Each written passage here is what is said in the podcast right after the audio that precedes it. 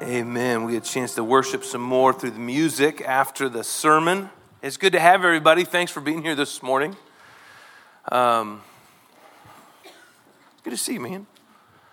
It's nice to have family, you know, isn't it? It's nice to come and sit together in our, uh, our little family room here, you know, and to see one another, to see new faces. I got to meet some new faces today. I love that. It's good to feel welcome, right? It's good to feel welcome as you are. Uh, a lot of times we have difficulty welcoming people as they are now because we get uh, hung up on how they were. I moved out of my hometown. It's probably a good thing for them and for me. I remember going back to my 10 year high school reunion. And in high school, uh, I got in a verbal disagreement with another student because I did a presentation on evolution, a Darwinian evolution, in which I was asserting this is the way that the world is. And I'm not here to fight about evolution. This is not what the conversation, not the sermon today. It just happens to be what the, my attitude towards life at the time. And I was aggressively opposed to God and to Christianity, and especially to really loud Christian kids that I was having this disagreement with. I don't know her name, but I hope Sarah's doing well today. and I went back to my high school reunion 10 years later, and I had, I had become a Christian. I had given my life to Jesus, and I was seeking God with everything. I had nothing left. I basically had to give up everything to be a Christian. I lost all my friends. My roommates hated my guts, and everybody was like, What is wrong with you? Who are you? Because I was so aggressively anti God and anti church that me becoming a Christian was literally night and day difference to who I was before. And so I went to this 10 year, know, like, oh, how's it going? And as a Christian, I'm like, well, you're about to find out how it's going. because my whole paradigm shifted. And it was funny when I told them, oh, I'm in Hawaii, and it, you know, it's great. I didn't say that on purpose, but that's just where I was. And they were, they were like, oh, what are you doing there? And I was like, oh, well, I'm a, I've become a Christian and I'm learning how to pastor and this sorts of things. And you know when your dog, you say something to your dog and it's like, huh? this is the response that I got over and over and over again. And people, it was really funny how apprehensive they were. I remember meeting Sarah after I became a Christian, same girl that I got into a verbal altercation with. It was more an altercation than an than a discussion, but she looked at me and she was like, she did that sideways thing, and I had to look at her and say, Hey, I'm really sorry for being such a jerk. And it was funny, she, it seemed that she had a difficult time accepting that I had really changed into this other person. And we have this tendency, don't we, to trust the change in another person's life. As family, talking about family a minute ago. As family members, it's much more difficult to believe a change can happen with your actual brothers and sisters than to accept a new brother or sister right? Because we know them, like we know them, like this is who they are. And this whole thing, this has got to be a charade. This has got to be an act. There is no way that this person is different than what I knew from before. I want you to think about this. What if your sister, you know that sister, that sibling that you have, right, who has caused so much strife and conflict for you because of your faith? If tomorrow she came home and she said, Hey, I need to tell you something, and she talked about coming to know Jesus, what would your initial response be? Don't answer out loud. Right, what about that boss that you might have? Right, that is harsh and cruel because of your faith and always kind of shooting jabs at you? How would you respond? Like, what would your demeanor be? How quick would you be to, to, oh, hey, let's start a Bible study tomorrow with this person if they came to you this week and said, hey, I need to tell you what happened over the weekend. And they'd become a Christian. What about that parent? Maybe, maybe you have a parent who has been in constant conflict with you because of your faith. Ministering to students for so many years, you, there are students who come to know Jesus and have a very difficult time at home because their parents are like, What is wrong with you? But what would happen if that parent that maybe had caused so much pain in your life and who caused so much strife and conflict for you because of your faith, what if they came to know Jesus And there was a 180 degree turn, and they went from maybe abusive to compassionate. What if, because they surrendered their lives to Christ, their whole paradigm shifted, their whole focus of life shifted? I wonder how well we would invite them in. It's difficult, right? It's difficult to trust the change in a person's heart, especially when you know them, especially when you have seen what they were like. This is why I'm glad you guys never knew me before. Right? You only know Christian Johnny, which I think is fantastic. I'm glad none of you know the other one. And the truth is, is that guy is dead. And there's a new man here now. And I think today, as we study Acts chapter 9, we're going to hit Saul's conversion, right? Every Acts chapter 9, this is what we talk about a lot Saul's conversion. But I want to I want to focus on the first 31 verses in Acts chapter 9. And I want us to pay attention to a dynamic that was going on not just at the point of his conversion, but what happened afterwards. And I want us to challenge ourselves to figure out where we fit into this story and maybe how we can do it a little better as believers when somebody who may be our enemy becomes a part of the family. Let's jump in, huh? Also, before we get going, as we study Acts, as I've told you every week, please read on your own. Don't wait just for Sunday to study the book of Acts. Go back and read. There's more to it, right? There's the second half of chapter 9 that we won't get to today that I want you to keep reading.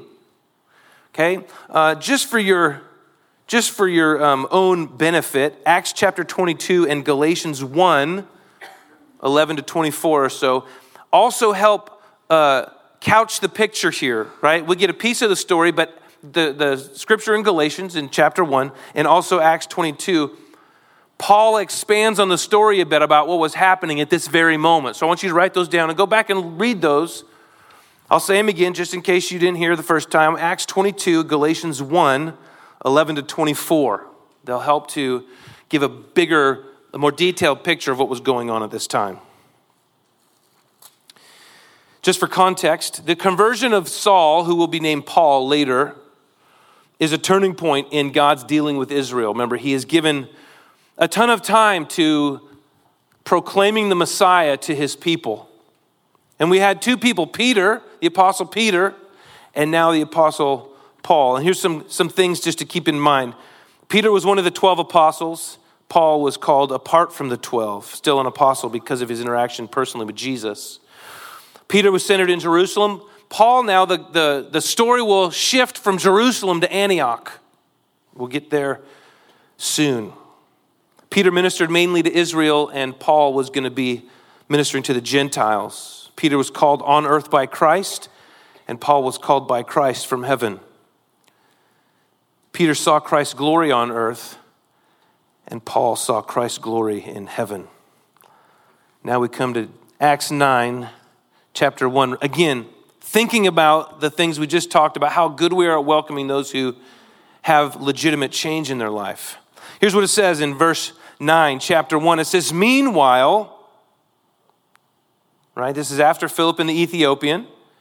Meanwhile, Saul was still breathing out murderous threats against the Lord's disciples. And he went to the high priest and he asked him for letters to the synagogues in Damascus so that if he found anyone who belonged to the way, this is one term that uh, described the disciples, those who were following Jesus. There were several terms disciples, those who followed the way, the saints, uh, later on, Christians. We'll get to that in a minute, but this is how he explains it here. Whether men or women, he might take them as prisoners to Jerusalem. And I always wonder what made Saul so angry? Why was he so mad? On one hand, Saul knew the stories of, of rebellious Israel bowing down to false gods, and it caused a lot of problems for the nation of Israel. So, on one hand, he felt like he was maybe honoring God by, by not allowing the nation to go after this false God, Jesus, right? This false Christ, right? Remember, they're proclaiming Jesus resurrected as the Christ, the Messiah, the way. And Saul didn't buy it. And because he didn't buy it, he was going to, on behalf of God, go and take care of all these foolish people who were leading the nation astray. That's one reason why he was so mad. I wonder if another reason he was so mad that if it was true, it was going to basically set aside all of his earthly work to be close to God, right? Self righteousness. Doing all the right things so that I can be close to God. This is almost every religion on the earth except Christianity. Doing a bunch of things to earn your way and earn your access to God, where this says you can't do enough so, just submission to Jesus, accepting his free gift of grace without any effort or work on your own, is what gains you access. It flipped the whole script. It meant maybe he had to set aside his pride. He was a prideful man. He was angry nonetheless, bringing out murderous threats. Verse 3. So he's on his way now to Damascus from Jerusalem. He's going to Damascus, which is in the north in what we now know as Syria.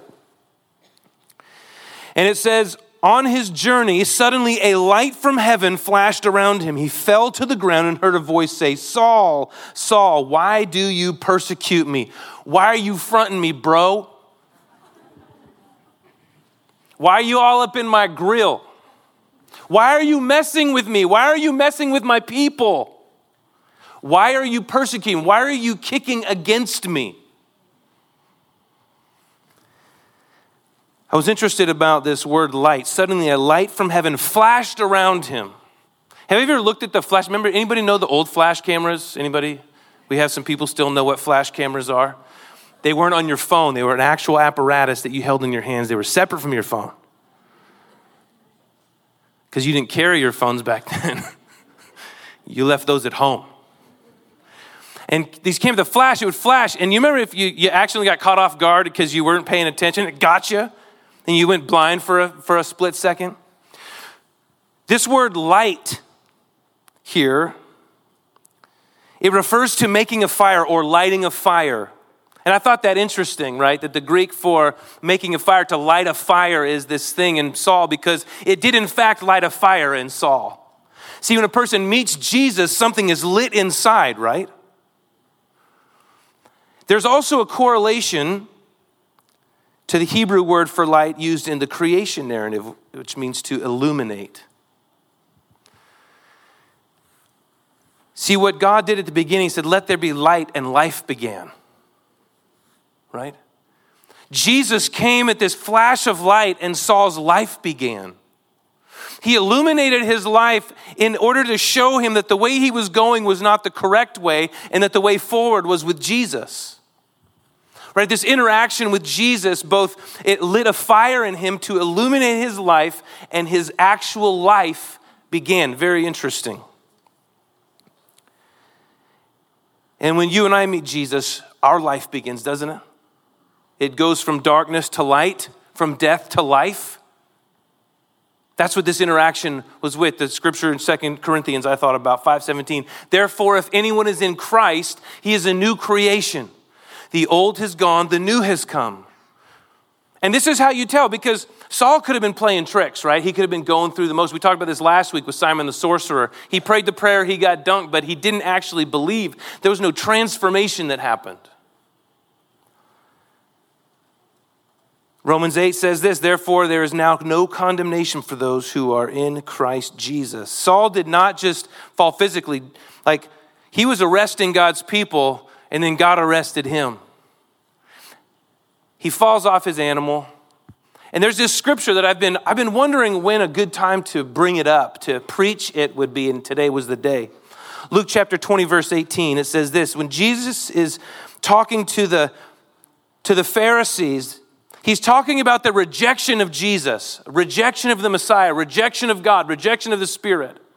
And in Luke chapter 20, verse 18, he says, the stone the builders rejected has become the capstone, and everyone who falls on that stone will be broken to pieces. But he on whom it falls will be crushed. And I thought that's kind of a double negative. Like you fall on it, you're broken, you fall under it, you're crushed. And then I started thinking about it. The person who falls on Jesus, this stone that has been rejected by Israel, will be broken but to be broken means you can be fixed, right? You're not destroyed, you're broken. Saul fell broken at Jesus' feet in this time, as many of you have. And because he fell on that stone instead of under that stone, he wasn't crushed, but he was lit up. He was brought to life. Brokenness is not a bad thing. He was implying, look, if you reject it till you die, you end up are crushed under this stone. But if you fall on Jesus, that brokenness leads to life. Let's keep going in Acts chapter 9.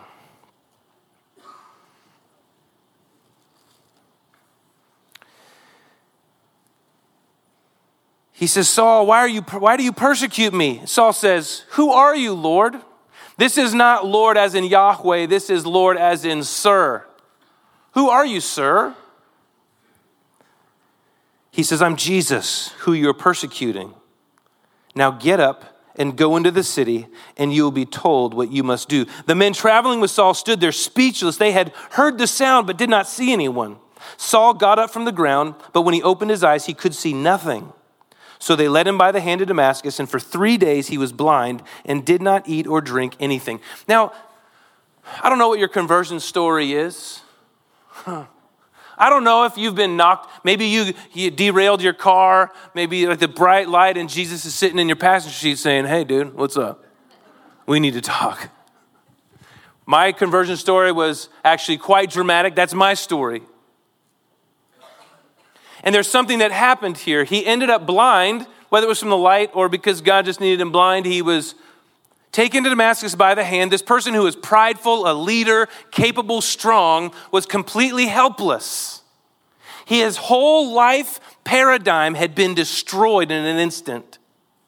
We don't have the entire, this is the only part of the conversation that we have, but something happened in Saul that caused him to obey the voice of God. Where he was rejecting the Spirit up to this point, Jesus says, Hey, I need you to get up and go into this city and I'll tell you what to do. And he understood at that point that Jesus was actually Jesus, and he got up and he did what he was asked to do. He was transformed by way of his actions. You can tell because of what he did after. We could talk about this whole thing about conversion and how our life looks, but I want to focus on this other thing today.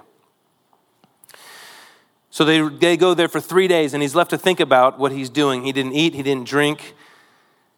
And it says, verse 10 In Damascus, there was a disciple named Ananias. What you need to know about Ananias is it's another word for Hananiah, which means the Lord is gracious. Think about it. The Lord is gracious. Why does that matter? Let's, let's see what happens. The Lord called to him in a vision, Ananias. He said, yes, Lord.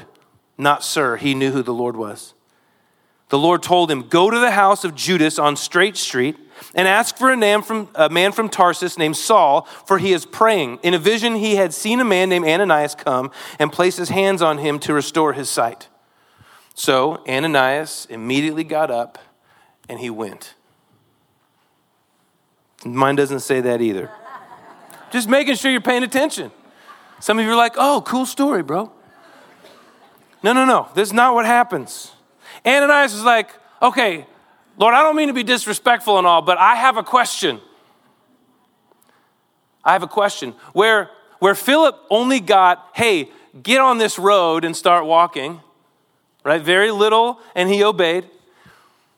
Ananias has a very specific direction. Hey, I need you to go down to Judas's house. It's on Straight Street at the corner of 35th and 2nd, right? And there's this person there. His name is Saul. He's from Tarsus, and he's been praying. And I've already told him that you're coming, right? I've already told him that you're coming. The Lord is gracious, is being sent to Saul. And Lord, Ananias answered, verse 13. I've heard many reports about this man and all of the harm he has done to your saints in Jerusalem. And he has come here with authority from the chief priest to arrest all who call on your name. He's like, hey, God, look, I appreciate the assignment, but I know who this guy is. This guy's terrible. In fact, he's coming to kill everybody. He's trying to destroy what we've started, what you've started through us. God, are you sure? you know, like that guy. God, you need me to welcome in my mom? God, you need to wel- me to welcome in that terrible boss. You have to, I have to welcome in my sister. I've got to welcome in my dad who has caused harm. Like I see this thing, but you, I, mean, I, have to, I have to go and welcome him in. Right? That friend. Think about it. One of the worst enemies of the church, God has changed his life and is now sending the church to bring him into the family. And Ananias just has a couple of questions. And the Lord says to Ananias, The Lord is gracious, remember. Go. Mine has an exclamation mark. I don't want to put tone on God's voice. Get up. Go. I need you to get up. Go. Do this for me. This man is my chosen instrument. This enemy of yours is my chosen vessel to expand the gospel to the entire world. He's my chosen instrument to carry my name before the Gentiles and their kings and before the people of Israel. I will show him how much he must suffer for my name. I just need you to go and do what I told you. I've already worked it out, all the details. You can trust me. See, what we don't always realize is when God tells us to do something, He's already been at work. And He doesn't have to tell you any of it. It's our job to say, Yes, Lord, and go, knowing. So here's the thing remember, Ananias, go. We already read that he's been praying, and God already told him, I'm sending that the Lord is gracious to him to offer him the grace that he has not offered us to bring him into the family, and I'm going to show him how much he's going to suffer for my name. And you know, I wonder what we would do if it was me. Right? If you're sitting there and he's like, Johnny, yes, Lord, I need you to go, and I need you to go to this house, right, on Rod's Court, or Evergreen Lane, which is where my mom lives in Indianola. And I need you to go, and they're waiting for you because I've changed their life. They're waiting for you to come and do the next thing. I wonder what we do. Do you get up and go? Do you not buy it? Yes is the right answer, kiddo. Proud of you. She's like, done. Mike, let's roll. When it's time, I'm bringing you with me. We're going. Then Ananias went to the house and entered it. Placing his hands on Saul, he said, Listen, he said, Brother Saul. Brother, welcome to the family. Brother, we have the same father. Brother, not enemy, not persecutor, but now preacher. Not Hebrew of Hebrews, but now the proclaimer of the gospel to the Gentiles. Hey, brother, not self righteousness but God centeredness. Hey, brother Saul, Jesus, who appeared to you on the road as you were coming here, has sent me that you may see again and be filled with this Holy Spirit. Immediately, something like scales fell off from Saul's eyes and he could see again. He got up and was baptized. And after taking some food, he regained his strength. I'm a picture guy. I've told you guys this. I wonder, right, if it was one of these. All right. Brother Saul in three, two, one. All right. Just in case, right? Just in case. Because what if the change isn't real? That's not what happened. He went and he laid him, he invited him in. He allowed the truth because God told him so that it was real. Saul wasn't all, all of a sudden the perfect Christian, right? Neither was Ananias or anybody else in the world. I'm glad that this was our example. We're going to hold on to that for a second. I'll tell you more of the story, and then we'll go back to Ananias' response. Chosen instrument. What I find fascinating about the people that God chooses is they're usually never the people that we would choose. They're never the people that we would choose. They're not pretty enough, they're not smart enough. And he happened to be very, very smart, right? Rough around the edges. He used Rahab for his purpose. It was God's chosen instrument, not the church's chosen instrument. It was God's chosen instrument. He knew exactly the person he needed to bridge the gap between Israel and the Gentiles.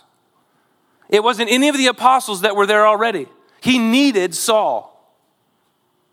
And he needed his people to welcome him in so he could get to work. Saul spent several days with the disciples in Damascus, and at once he began to preach in the synagogues that Jesus is the Son of God. And all those who heard him were astonished and asked, Hey, isn't he the one who raised havoc in Jerusalem among those who call on this name? And hasn't he come here to take them as prisoners? Right? They were perplexed. They were like, hold on a second. This guy's crazy. He hates Christians. And now he's telling us that Jesus is in fact the Christ. He is in fact the one that Israel's waiting for. They're like, what's going on? And he goes and he says, Yet Saul grew more and more powerful and baffled the Jews living in Damascus by proving that Jesus is the Christ. Who else could prove Jesus is the Christ more than Saul? Someone who knew all of the Old Testament, frontwards and backwards, who knew all of the prophecy by heart, and who also had a personal interaction with the risen Savior, Jesus Christ. He knew at that moment when he met Jesus all the ways he fulfilled all of these prophecies. So, because of that, God plucked him out and said, No, you're mine now, and I'm going to place you in this place where people only you can minister to will be. He was able to prove Jesus as the Christ better than anybody else at that time. And he went and he began to do it immediately. See, there's this thing sometimes where you know Jesus a little bit, that kind of cripples us into non action. We don't do anything with it. If you know Jesus for five minutes or you know him for 50 years, you can still tell and proclaim that he is the Christ. It might be to one person in a simple way. I've heard of junior high students leading other junior high kids to Christ. I had an old boss of mine, the first person he led to Christ was in the fourth grade he sat in a very jumbled, his fourth grade way, told him the gospel of Jesus, and his friend accepted Christ and is still walking with him today. You don't have to be Saul, you don't have to be an apostle there. But he began immediately to do what he could to share Jesus. Now, after many days, this, this refers to the about three years he was in the desert. It says many days, but this is about three years. So, yes, in fact, many days it's 365 times three. It's about that many days. That's many days. Had gone by, the Jews conspired to kill him, but Saul learned of their plan. Listen to this. Day and night they kept close watch on the city gates in order to kill him, but his followers took him by night and lowered him in a basket through an opening in the wall. So he had to leave Damascus, right? Because they were not accepting, not just did they not accept his conversion, they didn't want to hear about Jesus anymore. And I wonder, I thought about this. The measure of your willingness to welcome a new believer into the family, maybe the best way to tell is whether you're willing to risk your life for them. Right? The scriptures say, Jesus says, Greater love has no man than this, that what? He laid down his life for his friends, or she laid down her life for her friends. These believers had seen the work of God through his spirit in Paul, and they were willing to risk their lives to save his right? They were willing to risk their life to save his. So when he came to Jerusalem, this is, makes me sad. When he came to Jerusalem, he tried to join the disciples, but they were all afraid of him, not believing that he was really a disciple. So he comes to Jerusalem. This is where it all started, right? The power of the Spirit is working at Pentecost. The second greatest power of the Spirit working is at this conversion of Saul. He comes back to Jerusalem after he's been proclaiming Christ and proving that Jesus is who they were waiting for. And he tries to join the disciples. He tries to get into the family. And they were like, close the doors, lock it. That guy's been trying to kill us. We don't, I don't know if he's really, I don't know if he's really in. He doesn't look the way we think he should look. He doesn't operate the way we operate. And bef- anyways, he was a total jerk to us. And they were unwilling to let him in because they were afraid. Now, they were physically afraid, but I wonder if they were afraid that he might be a wolf. So they rejected him. Verse 27, and we're going to we're gonna really uh, camp out on this here for a, a, couple of minutes. But Barnabas, if you look in uh, Acts chapter 4, you meet, you meet Joseph right before Ananias and Sapphira. It says that Joseph, right, also Barnabas, sold his land and offered it to the church, right? This is the beginning. And then this is when Ananias and Sapphira lied and they died. You lie, you die. And it says, this is the same person. But Barnabas, who's there at the beginning, seeing the work of God, took him and brought him to the apostles. He told them how Saul on his journey had seen the Lord and that the Lord had spoken to him, and how in Damascus he had preached fearlessly in the name of Jesus. So Saul stayed with them and moved about freely in Jerusalem, speaking boldly in the name of the Lord. He talked and debated with the Grecian Jews, but they tried to kill him.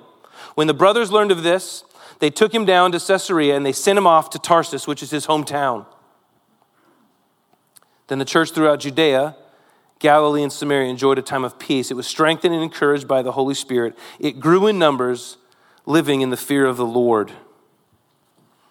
So we have this really amazing thing that happens in Saul's life where he meets Jesus is in, and completely transformed and then used by God to go proclaiming Jesus. And even with all of that, they rejected him. They wouldn't let him in. And I always wonder why. Why is it so difficult for those who are believers to forget that they used to be enemies of God too? And so that when an enemy of God is a friend of God, why it's so difficult for us to let him in the family. I'm 100% guilty, not gonna lie. It's not something I'm proud of, but I understand it seems the further we get away from our conversion, the further we get away from grace to others. Because we forget. You know that you weren't always a Christian. Nobody on the earth was born a Christian. We were born into sin. No one on the earth was born a Christian.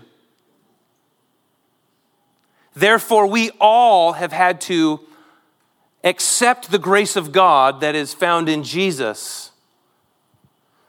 We were all, the Bible says, at one time enemies of God, but He reconciled us to Himself through the grace of Jesus, the same Jesus that Saul met on the road, the same Jesus that filled him with the same Holy Spirit that sent him to do the same job of proclaiming the same Jesus and the same grace of God to everybody else on the earth who would listen. But they rejected him because I think that they had forgotten that they were once enemies of God too. Now, I'm not saying you don't show discernment. Simon was a wolf. Simon was a he was a faker. And you have to be able to know the difference. But when there's a legitimate change, a transformation in somebody's life, Saul went from persecuting to praying and preaching. That's what he did. It's a big change. He was proclaiming uh, Pharisaic righteousness, law, the righteousness of the law, to the grace of God and the righteousness of Christ. There's a very clear difference. And they still rejected it. I want you to write this down if you're taking notes. Remembering that we were enemies of God makes it easier to welcome the change in our own enemies' lives. Remembering that we were enemies of God makes it easier to welcome the change in our own enemies' lives. That sister, that boss, that parent, that friend, that really terrible person that you see every day at the park, that neighbor. Ananias and Barnabas did a few things, and I, I think they'll give us some direction on how to do this better. Uh, anybody, when you're looking for directions, what, what app do you use? Waze, there it is. Waze. So I figured if we're looking for directions, I don't use Waze, I use Google Maps just because I think it's the best app ever created. Thank you, gentlemen. Whoever, thank you, I got you. Yes, go to get a second name. Just kidding. Google Maps for the win. Better than opening that paper thing up trying to look where you're going while you're driving. I'm just saying. Here's a couple things they did. And since Waze is a good direction giver, we're going to say Waze, but it's not with a Z, it's with an S, mostly because the Z word didn't work. The first thing they did is that they welcomed the transformation. Both Ananias and Barnabas welcomed the, tr- the transformation in Saul. They were able to accept that transformation. The second thing they did is that they, uh, Barnabas specifically, accompanied Saul to bring him into the family. He went with him. It wasn't a blanket invitation. Hey, we meet on Thursday nights. We'd love to have you. He was rejected by the family, and Barnabas didn't think that was appropriate. So he went to Saul and said, Hey, they know me, and I'm going to vouch for you. Come with me. Let's go together into the family. He went with him, he accompanied him into the family. The third thing that happened is that Barnabas, he spoke up. That's the S, not the Z. He spoke up. If you say it like that, it works. He spoke up and he advocated for Saul's transformation. He put himself on the line so the family would understand that this thing that happened was real. And that not only should we accept him, but that God is going to use him in a way that was even greater than most of the others. So they welcomed the transformation. They accompanied him into the family. They spoke up to solidify the work in his life. And then they encouraged. He, remember, Saul stayed with. How, how would it be to be the person who discipled the Apostle Paul? I mean, that's a pretty big deal. They stayed and they taught him and they watched him and they encouraged him. They didn't tell him, hey, look, you haven't been with us for uh, long enough, so you're just going to sit on the sidelines. I don't think Saul would have done it anyway. But they encouraged him to go and do that which God called him to do. They saw the work, go do that. Let me let's direct and help and guide. But you know the problem is that it takes time, effort, and sacrifice to walk with people that way. It takes you being willing to tell your family, hey, stop being so dumb. This person is inside now. Stop being so religious. Stop being so self righteous. What, did you forget that you were an enemy of God too? It takes somebody to stand in front and go, hey, this is my friend Saul. And I know that he was a jerk before, but God's done this tremendous work in his life. In fact, here's what happened, and he's part of us now. Any questions? And then they, they encouraged him and walked with him. It's important that we remember that God can use even the most obscure saint, as Ananias. That we should never be afraid to do God's will because he's always working in the background. That his works are always balanced. The ordinary events are just as much a part as the major Pentecost type events. Your everyday mundane gospel sharing is just as important as the conversion of Saul on the road to Damascus. And we must never, ever, ever, ever underestimate the importance of just one person coming to Christ. Because that one person might be the Apostle Paul. That one person might be the next person to change the world with the gospel of Jesus. Never, ever, ever underestimate the importance of just one person coming to Christ. And let it lead you to obey Him. We're going to spend some time praying. We're going to respond. We're going to sit and try to understand what this means for us. The band's going to come up like they always do. And I'm going to invite those who come to facilitate prayer to make their way up here as well. And when the lights start to go down and we stand up and we continue to worship, I want you to think about a couple of things. Where is your heart at? Where are you in welcoming the transformation of others, accompanying people into the family, speaking on their behalf, and encouraging and discipling them? This is also a time where we get to, with joy, would normally offer our tithe and giving, but obviously we're not passing anything. If you've been wondering how to do that, there's this spot on the way out, little box, or you can do it online, which is probably the easiest way in these times right now. So, but we're going to respond in prayer together. Let's stand. Father, I ask that you would speak to us and challenge us. Help us to be the kind of family that believes that you transformed the worst of our enemies because you transformed us when we were your worst enemy. Let this response time honor you, God, and glorify you, and that it would be sincere and intentional. If you need prayer, let this be a time you come forward. If you need to pray for someone, come forward. if you want to know this Jesus, you can do that too. Be glorified, God.